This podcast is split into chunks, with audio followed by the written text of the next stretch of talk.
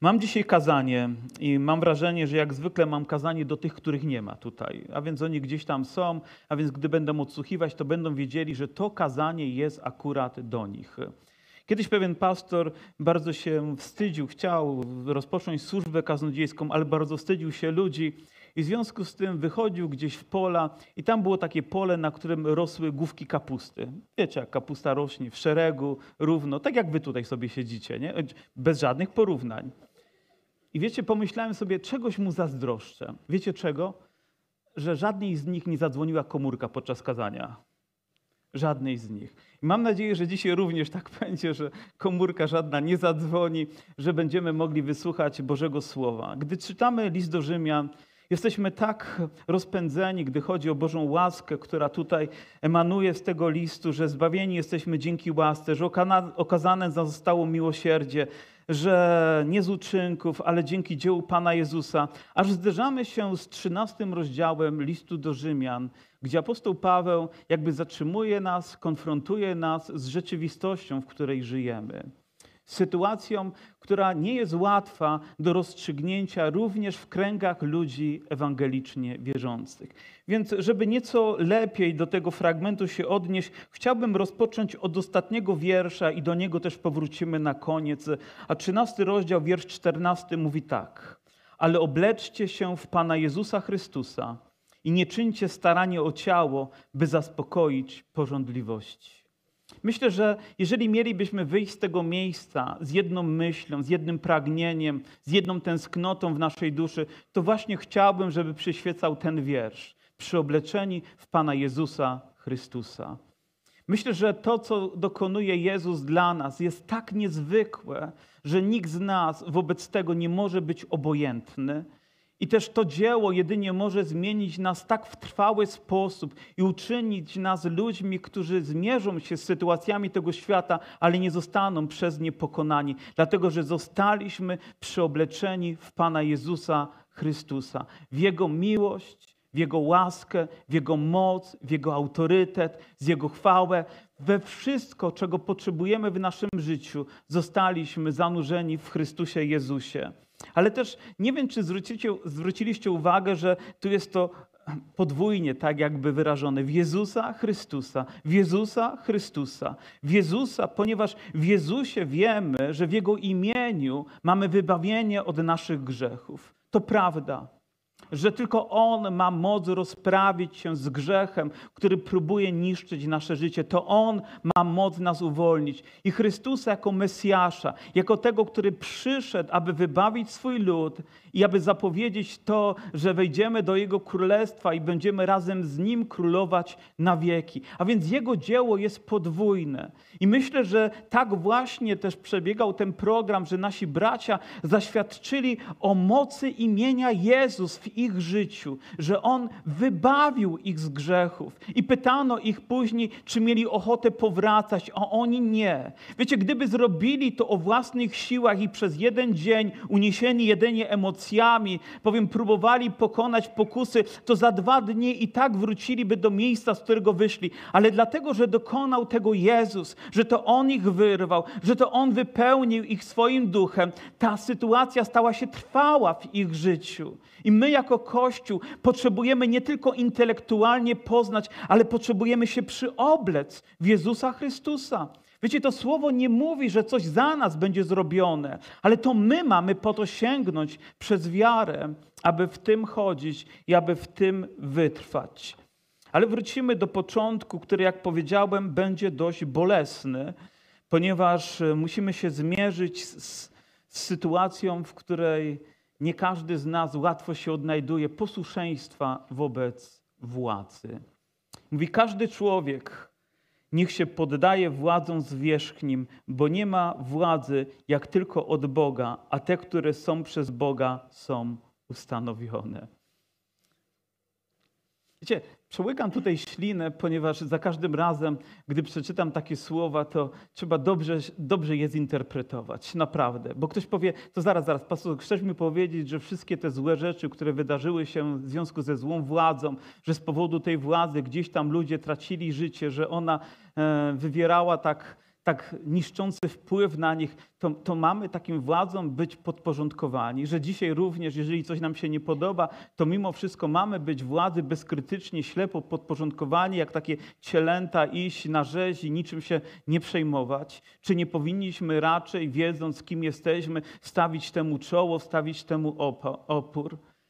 Nie wiem, czy o tym akurat apostoł Paweł tutaj pisze. Wiemy, że miał obywatelstwo rzymskie, wiedział, że nad nim jest pewna władza, wiedział, że w związku z tym ma pewne przywileje. I one wiązały się też z tym, że dzięki temu on w jakimś momencie swojego życia nawet został ochroniony. Pamiętacie, jak wrócił do Jerozolimy, jak tam też próbowano go zabić, jak władze rzymskie wyciągnęły go z rąk e, Żydów po to, żeby umieścić go w więzieniu, aby tam był bezpieczny. I on wiedział, że jest tam chroniony przez władzę, przez ich miecz, przez ich autorytet. Wiedział też, że jego obywatelstwo w niektórych sytuacjach pomagało mu, pomagało mu wyjść z pewnych reperkusji. A więc on wiedział, że będąc obywatelem Rzymu, ma pewne przywileje. Czy w związku z tym nadużywa tego słowa, nie dostosowuje do sytuacji, czy po prostu mówi o tym, że my jako ludzie czasami się gubimy, nie okazując właściwego szacunku władzy. Nie tylko Paweł w tym miejscu mówi, ale gdybyśmy czytali też to, co pisze do Tymoteusza, to, co pisze do Tytusa, to, co pisze Piotr, to również mówi, żebyśmy modlili się o władzę, żebyśmy modlili się o władzę, bez względu nawet na to, jaka ona jest.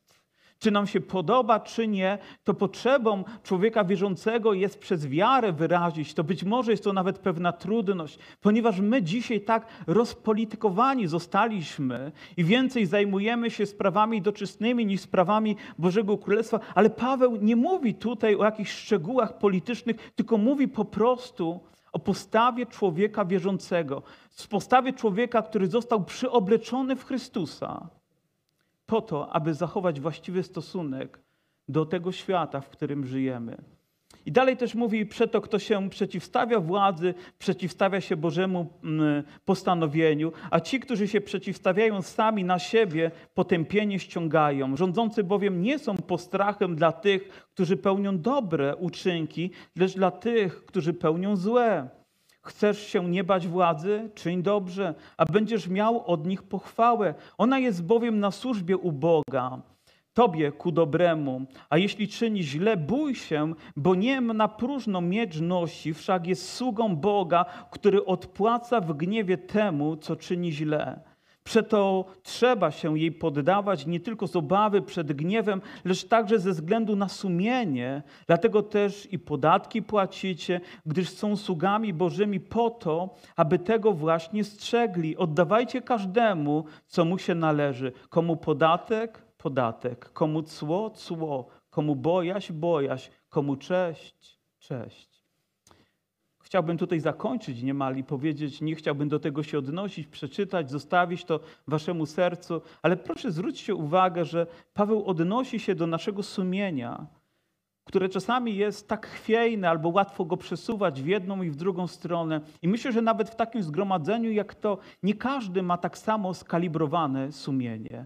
Nie każdy w tym samym miejscu jest i tak samo reaguje na sytuację, która w związku z tym, nie wiem, polityką, uwarunkowaniami światowymi jest taka sama i taki sam jest nasz stosunek do tej władzy lub innej, ale mówi o sumieniu, które nie pozwala przekroczyć nam granicy, która będzie szkodą dla nas i będzie sprzeciwiała się temu, czego Bóg od nas oczekuje. Ja nawróciłem się w czasach możemy nazwać komunistycznych. Chociaż wtedy komunizm nie był taki, nie, nie było takiej reperkusji w stosunku do nas, że zabraniano nam spotykać się, wyznawać Pana Jezusa. Wiem, że wcześniej takie sytuacje miały miejsce. Ja w takich czasach nie żyłem, ale urodziłem się w czasach komunistycznych. Nawróciłem się, zacząłem chodzić do zboru, przyszedł stan wojenny, przyszły inne historie, które były z tym związane, przyszły pewne trudności, ale niezmiennie uczono mnie o tym, żebym pewnych granic w moim życiu nie przekraczał, żebym zawsze właściwie mógł postępować, by moje sumienie nie zostało tutaj skalane. I rzeczywiście byłem w pracy, gdzie namawiano mnie, żeby wstąpić do partii, do związków młodzieżowych, socjalistycznych czy do innych ugrupowań. I wiedziałem, że nie mogę tego przekroczyć, dlatego że to było wbrew temu, co było w moim sercu. Moje sumienie było tak skalibrowane, że nawet gdyby mnie miano zwolnić z pracy, powiedziałem, nie, nie zrobię tego. Ale nie zrobiłem tego dlatego, że chciałem wyra wyrazić, nie wiem, jakieś niezadowolenie, tylko po prostu dlatego, że byłem człowiekiem wierzącym, który należy do Boga i pewnych granic nie przekraczałem. Ale też nauczono mnie, że gdy jadę autobusem, to powinienem skasować bilet, ponieważ jazda bez tego biletu jest niczym innym jak złodziejstwem. Nauczono mnie, żebym nie łamał pewnych praw, ponieważ kiedy je łamę, to łamę również moje sumienie, które łatwo jest przesuwać do jakichś granic. A dzisiaj mam wrażenie, że ludzie lekko do tego podchodzą. Bez względu na to, w jakich czasach żyjemy, czy tak jak Paweł w Rzymie, czy może nieco później, to słowo jest tak samo aktualne. Uważaj w swoim sercu. Bądź człowiekiem, który ma wrażliwe sumienie, człowiekiem, który nie rozpędza swojego języka, który nie rzuca bluzgów na ludzi, którzy może w naszym uznaniu tego, czy w naszym mniemaniu zasługują na to, ale nie, nie przekraczamy tej granicy, ponieważ jesteśmy ludźmi wierzącymi. Trzeba płacić podatki, będziemy je płacić. Trzeba płacić cło, będziemy je płacić. Trzeba przejechać przez autostradę płacąc bilet, to trzeba go wykupić i przejechać i zapłacić. Trzeba wjechać do portu, żeby zapłacić cło, czy eksportować, zapłacić cło, czy importować, zapłacić cło to w sercu człowieka wierzącego będzie to, żeby tej granicy nie przekraczać, żeby nie oszukiwać, żeby nie robić, nie wiem, lewych faktur albo dodatkowych, jakichś utajonych rzeczy, że będziemy transparentni w tym, bo jeżeli przekroczymy tutaj nasze sumienie, diabeł to wykorzysta i zacznie w innych sferach naszego życia również bardzo boleśnie się odzywać. Komu należy się cło, daj cło. Komu należy się podatek, daj podatek. Komu należy się cześć, oddaj tę cześć. Jeżeli szacunek, oddaj mu szacunek. Jeżeli do kogoś należy się zwrócić właściwie, to zrób to. Nie wiem, jak was wychowywano w domu. Mnie wychowywano tak, że do mojego ojca i do mojej mamy musiałem zwracać się z szacunkiem. Czy mi to się podobało, czy nie. I myślę, że nie miałem z tym większego problemu, ale nawróciłem się, moi rodzice byli niewierzący i pewnego dnia też gdzieś tak myśląc sobie, co oni tam wiedzą, i jakoś gdzieś w moim sercu zaczęła narastać jakaś niewłaściwa myśl, gdzieś moje sumienie rozkalibrowało się. Powiem, zacząłem czytać pewien fragment z listu do Efezjan i przeczytałem pewien komentarz, który napisał Billy Graham do tego fragmentu. To był fragment, który mówi, dzieci, bądźcie posłuszne rodzicom swoim, czci ojca i matkę swoją. Ktoś z was zna ten fragment? Miałem zaledwie 17 lat, byłem młodym człowiekiem. Wiecie, że to jest taki okres też buntu w życiu młodego człowieka, któremu się wydaje, że wszystko może i nikogo nie potrzebuje. Taka sama wystarczalność gdzieś zaczęła wbijać się w moje serce. I wtedy Billy Graham napisał taki komentarz: Czy myślisz, że ten fragment jest tylko mówi o rodzicach wierzących, o rodzicach dobrych, o rodzicach, którzy na to zasługują? Nie, ten fragment mówi o wszystkich rodzicach. I wtedy moje serce stopniało. I wtedy rzeczywiście pokutowałem w moim życiu. Mówię, Boże, bez względu na to, jakich mam rodziców, oni zasługują na to, żebym jako Boże dziecko nie rozkalibrował mojego sumienia, ale postąpił zgodnie z Twoim słowem i oddał im należyty szacunek. I tak też zacząłem postępować. I wiedziałem, że to zmienia również moje życie, moje nastawienie do nich i moje relacje z nimi zaczęły się lepiej układać. Ich stosunek do mnie jako do wierzącego człowieka zaczął się zmieniać. Powiem, coś pękło, dlatego że Bóg zmienił moje serce. Jeżeli my rozkalibrujemy nasze sumienie, to może się wydarzyć tak, jak w jednej z kopalni, że gdzie był czujnik, który miał wychwytywać metan czy inne związki jakieś chemiczne, które są trujące albo wybuchowe, ale wiecie, ten, ten czujnik zawsze gdzieś się odzywał, odzywał, odzywał, odzywał. Z byle powodu już tam piszczał, denerwowało to przełożonych i być może nawet spowalniało wydobycie węgla, więc postanowiono go rozkalibrować czy przekalibrować tak, żeby nie wychwytywał tego, co potrzeba, aż doszło do tragedii. I zapewniam Cię, jeżeli Twoje sumienie nie będzie sumieniem zgodnym z Bożym Słowem, jeżeli do niego nie będziesz go stroić, to w pewnym momencie dojdzie do tragedii, dojdzie do czegoś złego, do jakiegoś wyłomu, do jakiejś katastrofy, może fizycznej, ekonomicznej czy moralnej, ale dojdzie, ponieważ Bóg po to to ustanowił, nie żeby nas ograniczyć, ale po to, by nas strzec po to, byśmy właściwie odnosili się do naszych przełożonych, aby pani, która nie wiem, jest moją dyrektorką, była panią dyrektorką, aby nauczyciel był moim nauczycielem, nie tylko w domu, ale to pojawia się w szkole. Dlaczego dzieci tak lekceważą nauczycieli? Ponieważ słyszą, jak ich rodzice mówią złe rzeczy o ich nauczycielach, jacy to oni są, albo jacy powinni być, i rzeczywiście słuchają, i to dziecko wraca, i ten szacunek na pewno nie będzie okazywany. Nie będzie okazywany policji, nie będzie okazywany nikomu. Ale ja nie chcę żyć w takim społeczeństwie, gdzie nie cieszymy się albo nie okazujemy nawzajem sobie szacunku. Uważam, że powinniśmy być ludźmi mądrymi, nie będziemy tego przekraczać. Pan Jezus uczy nas, co cesarskiego oddajcie cesarzowi, a co boskiego Bogu i pewnością tych rzeczy nie możemy łączyć, ale i w tym musimy być mądrzy, zachowywać Boże Słowo. Rzeczywiście nigdy nie zrobię niczego, co byłoby wbrew Bogu, nawet gdyby władza próbowała mnie do tego przymusić. Ale są rzeczy, które codziennie muszę wykonywać po to, aby okazać posłuszeństwo i nie bać się tego, że komornik zapuka do moich drzwi albo policja za chwilę zastuka do moich drzwi, ponieważ złamałem prawo, ponieważ zrobiłem wykroczenie, ponieważ dokonałem przestępstwa. Gdyby ktoś z Was przyszedł do mnie i dowiedziałbym się, że popełnił przestępstwo, wiecie, co bym powiedział? Idź na policję. Idź, przyznaj się do tego. Miej odwagę moralną wyznać to. Miej odwagę zmierzyć się z konsekwencjami, ponieważ jesteś Bożym dzieckiem. Gdyby przyszła kobieta i powiedziała, że mąż znęca się nad nią, czy mogę być obojętny wobec takiej sytuacji? Czy nie powinniśmy tę osobę również skonfrontować z tym, że postępuje nieprawie? Niezgodnie z prawem, że przekracza przestępstwo, że trzeba zgłosić to do prokuratury albo na policję, żeby ustrzec również i to kobietę przed konsekwencjami, które mogą być tragiczne za chwilę w jej życiu. Uważam, że powinniśmy być mądrzy w naszym postępowaniu. Ja nie muszę bać się władzy, nie muszę bać się komornika, nie muszę bać się policji. No chyba, że jadę samochodem i przekraczam prędkość. I wychodzi pan z radarem i zatrzymuje mnie i wzywa mnie do samochodu i pyta się, gdzie pan pracuje? Jak tu powiedzieć, że człowiek jest pastorem i prędkość przekroczył? Pamiętam, jak raz tak się zdarzyło na jednym z wiaduktów w Katowicach. Myślałem, że tam jest 70, ale było 50. Zatrzymali mnie, wszedłem do samochodu. Gdzie pan pracuje? Mówię, wie pan co, wstyd mi się przyznać, gdzie pracuję ze względu na to, co zrobiłem. Zaintrygowało ich to. To gdzie pan pracuje? No jestem pastorem kościoła ewangelicznego. On mówi, o ludzie, mówi, z Bogiem nie będziemy zadzierać, niech pastor jedzie.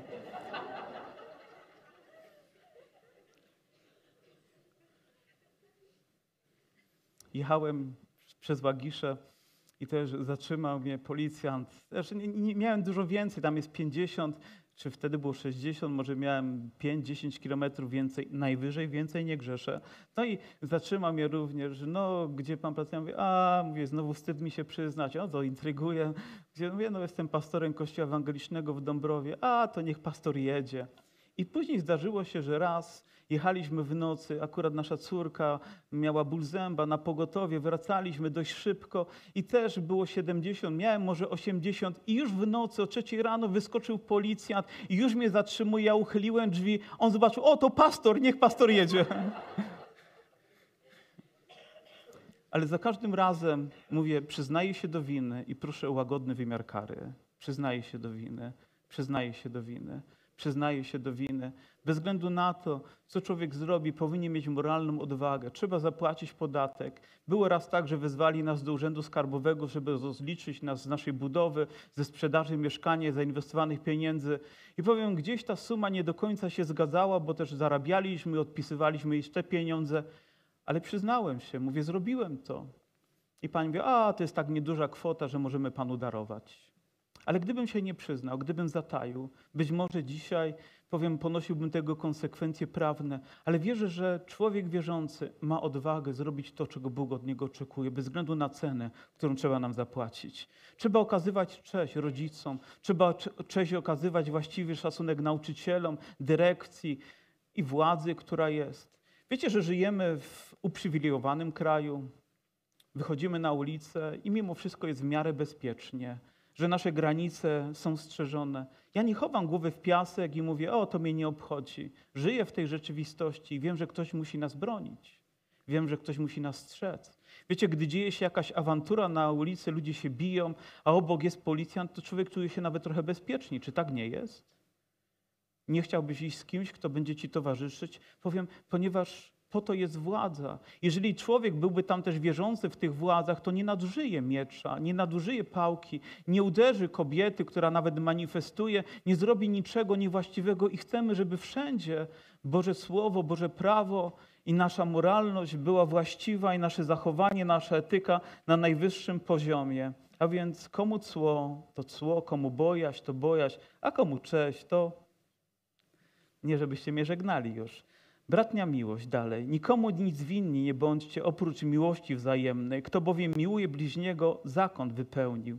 Przykazanie bowiem nie cudzołóż, nie zabijaj, nie kradnij, nie pożądaj i wszelkie inne w tym słowie się streszcza. Miłuj bliźniego swego jak siebie samego. Miłość bliźniemu złego nie wyrządza, wypełnieniem więc zakonu jest miłość. Piękne słowa, ale pojawiają się tutaj rzeczy, które umykają, przynajmniej w świecie umykają ludziom, jak niemoralność, jak cudzołóstwo, jak morderstwo, to myślimy, że nie chodzi tylko o to, żeby zabić kogoś, wbijając mu e, nóż w serce, ale może nawet słowem można kogoś zabić, można skrzywdzić, można kogoś okraść, ale to jest tak nieduża kwota, że nie będziemy się tym przejmować. Możemy przecież pożądać, możemy mieć wszelkie inne złe rzeczy w głowie, ale tym się nie będziemy przejmować. Ale Biblia mówi, ale jeżeli jesteś przeobleczony w miłość Chrystusa, to nie przekroczysz tych granic. Wiecie, nie wyobrażam sobie, że mężczyzna, który miłuje Boga i który miłuje swoją rodzinę, swoją żonę, powiem, będzie pożądał żony swojego brata może być ładniejsza, może być młodsza, może być bardziej powabna, ale miłość Chrystusowa, jeżeli jestem przyobleczony nią, nie pozwala mi przekroczyć tej granicy, abym zapuścił tam nawet moje myśli, moją wyobraźnię, by zrobić cokolwiek złego, co będzie kalać moje sumienie i co będzie złem, narastającym w moim życiu miłość którą jestem przeobleczony w Jezusie Chrystusie, ma strzec mojego serca przed wszelkim takim zamysłem złego. I tak łatwo sobie to zlekceważyć, tak łatwo jest pójść gdzieś na manowce życia codziennego i pójść tą drogą, ale cóż to jest złego, co jest niestosownego? Przecież w świecie jest normą żyć na przykład bez małżeństwa, żyć w związkach, które są partnerskimi związkami, jakkolwiek one są nazwane, ale nie w Bożym Królestwie. Nie będziemy rozpatrywać przypadków, co w tym przypadku albo w tamtym przypadku należy zrobić, ale będziemy rozpatrywać Boże Słowo, które mówi, jeżeli jestem przeobleczony w Jezusie Chrystusie, jeżeli jestem częścią Jego Kościoła, jeżeli miłuję miłuję Pana, to nie będę przekraczać tych granic ze względu na Niego i ze względu na tych, których miłuję, ze względu na Kościół. A więc jeżeli dochodzi do takiej tragedii, że lider uwielbienia z jakąś osobą ze, z uwielbienia mają romans, albo gdzieś jakiś duchowny z jakąś inną osobą, są to rzeczy tak naganne, że w ogóle nawet nie powinniśmy się sekundy zastanawiać, ale muszą być wyeliminowane. Wszelkiego rodzaju zło musi być napiętnowane, czy to nam się podoba, czy nie, czy standardy tego świata są rozkalibrowane tak, jak im się podoba. Nie, tutaj będziemy trzymać się tych Bożych zasad ze względu na miłość.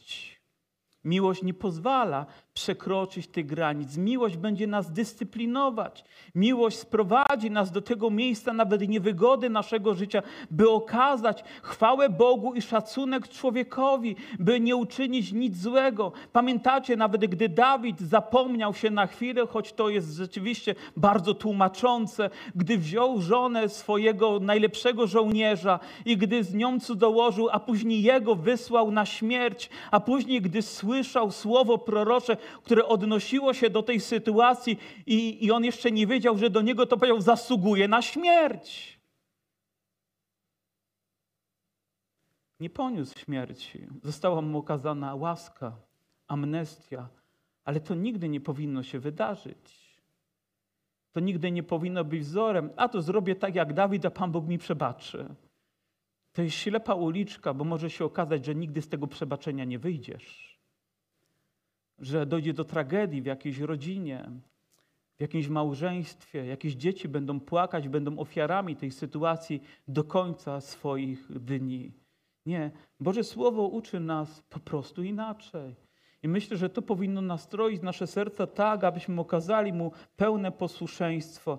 Mówi, nic nie bądźcie sobie winni oprócz tego jednego, miłości, miłości, bratniej miłości, która będzie strzec też naszych serc, która nie przekroczy pewnych granic, a wręcz będzie nas chronić, będzie pokazywać, jak bardzo nam na sobie zależy, będziemy usługiwać sobie, będziemy też wobec siebie lojalni, będziemy uczciwi, nie będziemy nic złego mówić, no bo jak można kogoś zabić? Oczywiście, jak powiedziałem, nożem w serce, ale można też słowem w serce uderzyć. I to również boli bardzo mocno. Czasami ludzie z tego powodu nie mogą się pozbierać, ponieważ padły oskarżenia. Wiecie, czego bym nie chciał? I powiem Wam szczerze, żeby ktoś otworzył mi taśmy we wszelkich tych złych rzeczach, które Wy wypowiedzieliście o mnie, gdy mnie tam nie było. Nie chciałbym, bo by mnie to zabiło. Nie chciałbym słyszeć, o czym rozmawialiście z bratem w Chrystusie, albo z siostrą w Chrystusie albo nawet w rodzinie, albo ze znajomymi. Nie chciałbym, ponieważ nie wiem, czy bym się podniósł. Nie wiem, czy bym za tydzień wyszedł tutaj za kazalnicę. Ale to dotyczy każdego z Was. Każdego z Was. Dlatego musimy być tak bardzo ostrożni w wypowiadaniu słów, bo nie wypowiadamy je tylko przed sobą nawzajem, ale wypowiadamy je przed naszym Bogiem. Wypowiadamy je w stosunku do siebie, do Kościoła, a więc możemy nimi bardzo mocno skrzywdzić, więc musimy być bardzo, bardzo ostrożni. Te standardy powinny nas obowiązywać. Rodzice nie powinni rozmawiać przy dzieciach o złych rzeczach, które później dzieci wnoszą swoje serce, mówią, to my w ogóle nie chcemy takiego kościoła. My nie chcemy tam przyjść, bo takie rzeczy tam się dzieją, że aż włos się jeży na głowie. Rzeczywiście mogą się dziać różne rzeczy. One czasami się pojawiają, ale to nie znaczy, że zamieciemy je pod dywan. My się z nimi rozprawimy, ale nasze dzieci sobie z nimi nie poradzą. Drodzy rodzice, bądźcie po prostu ostrożni, bądźcie mądrzy. Pamiętajcie, że to, co jesteście winni waszym dzieciom, to miłość, która będzie chronić, która będzie ich strzec, która będzie okazywać im to, czego Bóg chce, a to na pewno nie jest tym, co będzie ich zabijać. Mówi, nie kradnij. Mówi, nie zabieraj niczego, nawet nikomu nic dłużni nie bądźcie. Nie bądź winny nawet państwu jednego biletu. Nie bądź nic winny.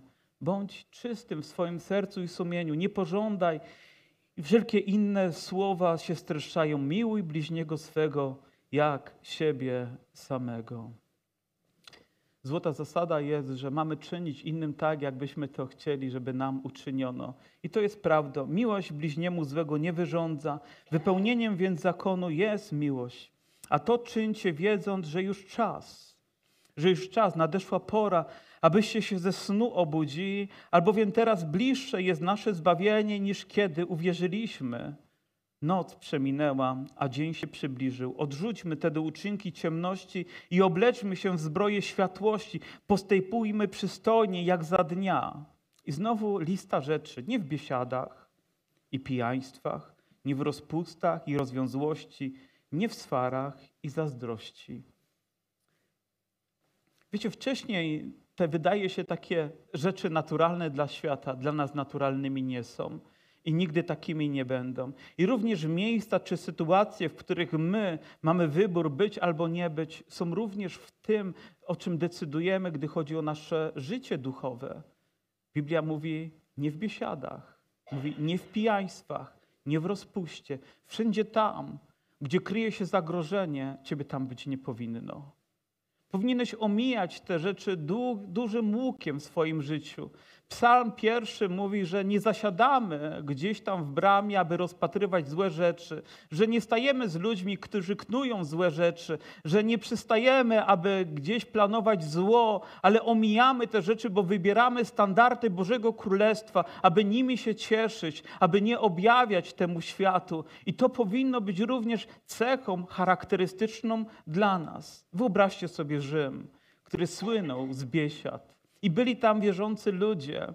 I niektórzy mieli nawet stanowiska i zapraszano, o przyjdź na tą imprezę, ale będzie uczta, przyjdź na tą biesiadę, a tu ile będzie alkoholu, a tutaj jakie będą panie i panowie, choć chciałem to inaczej wyrazić, ale moja kultura kaznodziejska mi nie pozwala. Powiem, bądź i zobaczysz, jak się zabawimy. Nawet nie wiesz, gdzie jest pułapka, nawet nie wiesz, gdzie przekroczysz granicę, nie wiesz czy na tej imprezie firmowej Twoje życie nie odpłynie tak. Obudzisz się rano, zobaczysz człowieka obok siebie, a to nie jest Twój mąż albo to nie jest Twoja żona i nawet nie będziesz wiedział, jak się tam znalazłeś. Tylko dlatego, że dałeś przystęp swojej myśli, aby w ogóle tam pójść i w tym uczestniczyć. Czyż nie powinniśmy i w tym względzie być radykalni i powiedzieć, że ze względu na Pana Jezusa Chrystusa, bez względu, ze względu na tą szatę, którą On nam dał, a to jest szata weselna, a to jest szata czysta, to jest szata święta. Ona nie pozwala nam wchodzić w takie miejsca, byśmy również i tam nie skalali się. Powiesz, ale ty jesteś taki wyautowany, ty żyjesz jako pastor, więc ciebie takie rzeczy nie grożą. Każdemu z nas grożą. Każdy z nas ma pokusę, każdy z nas może przekroczyć jakąś granicę, każdy z nas może wejść na jakąś stronę albo być tam, gdzie go być w tym momencie nie powinno. Ale miłość Chrystusowa i świadomość tego, kim jestem w Chrystusie, powinna mnie strzec, aby nigdy ich nie przekroczyć. Więc nie traktujcie to sobie lekko. Myślę, że Kościół dzisiaj stał się takim, że wszystko mi wolno. Ale Biblia mówi, ale nie wszystko będzie pożyteczne. Może być tak, że skończy się jakąś duchową katastrofą w Twoim życiu. Być może jest to słowo ostrzeżenia dla Ciebie. Może w tym tygodniu podejmujesz jakieś decyzje, może gdzieś zostałeś zaproszony. Może gdzieś jest jakaś impreza i dostałeś właśnie zaproszenie. Pamiętam, jak w szkole średniej po moim nawróceniu przyszła oferta. Moi koledzy przyszli do mnie i mówią, chodź, mówi, będzie impreza zapoznawcza, musimy kupić alkohol, będą dziewczyny, naprawdę będzie fajnie, zobaczysz, jak się zabawimy. Byłem młodym człowiekiem, miałem potrzebę pewnie bycia z rówieśnikami, ale wiedziałem, jeżeli tam pójdę, to zginę. Wiedziałem, że będzie to bagno, z którego się sam nie wydostanę. Mówię, gdy wypiję pierwszy kieliszek, wypiję kolejny. Gdy zatańczę z dziewczyną, to moje myśli nie zakończą się tylko na tym, żeby zatańczyć. Wiedziałem, że przekroczę granic, z których nie będzie powrotu. I wiecie, bolało mnie to strasznie. Wiedziałem, że się narażę na niebezpieczeństwo, ale powiedziałem: Nie chcę tam być i nie będę tam. I Pan Bóg uchronił w ten sposób moje życie. I może dlatego jestem tu, gdzie jestem, dlatego mówię do Was, ponieważ Bóg wciąż jest ze mną i ja jestem z Nim. Dlatego, że Pan strzegł mnie. Było wiele podobnych historii i sytuacji, ale Pan Bóg zachowywał moje życie. Pan Bóg wyciągał mnie z niebezpiecznych miejsc, aby strzec. I również będzie to czynił w Twoim życiu. Ale pamiętaj, Ty decydujesz o tym, gdzie będziesz. Ty przyobleć się w Chrystusa, a to sprawi, że nie będziesz chciał tam być. Jego łaska i moc będzie strzegła Twojego serca. On doda Ci sił. Rzeczywiście jest to przyobleczenie mocą z wysokości. Jest to najwyższy standard pewnie naszego duchowego życia, w jakim możemy uczestniczyć. Pewien kaznodzieja, który nazywał się Spurgeon, gdy mówił o szacie weselnej, napisał książkę czy artykuł nawet na ten temat i napisał o ludziach, którzy przybyli na to wesele bez szaty weselnej, nie przyodziani w Chrystusa. I napisał tak: Krosno łaski wolności i miłości nie otkało mu nigdy weselnej szaty. Jego szata nie pochodzi od Boga, lecz jest szatą wydobytą z jego własnej szafy. Chwali się on swoim własnym wykształceniem, a nie objawieniem Bożym, ani też y, działaniem Bożej łaski dokonującym się w jego sercu. Jest on w zborze, ale nie jest w Chrystusie. Ma imię, że żyje, ale jest umarły. Co za trafne słowa, wypowiedziane tak wiele dekad temu, przyszywające i dzisiaj, myślę, nasze serca, abyśmy byli świadomi tego, że potrzebą każdego z nas w tych czasach, w tych okolicznościach jest być przyodzianym w Chrystusa ponad wszystko. Aby On strzegł nas. Pewnego dnia nie dzięki naszym zasługom staniemy przed Nim, nie dzięki naszej elokwentności, ale Jego objawieniu, nie dzięki naszej tylko sprawności życia, ale Jego mocy, która nas prowadzi, będziemy mogli być zachowani i uratowani i ocaleni. Potrzebujesz dzisiaj łaski Bożej. Potrzebujesz być przyobleczony w Chrystusa. Potrzebujesz, by Bóg pomógł Ci rozprawić się z myślami, by Bóg mógł pomóc Ci przezwyciężyć wszystkie te pokusy ciała, by dał Ci mądrość, która rozezna, gdzie być powinieneś, a gdzie nie. Miłość, która będzie strzegła Twojego serca nie pozwoli, by przekroczyć granic, które będą niszczyć Twoje życie. Powstańmy.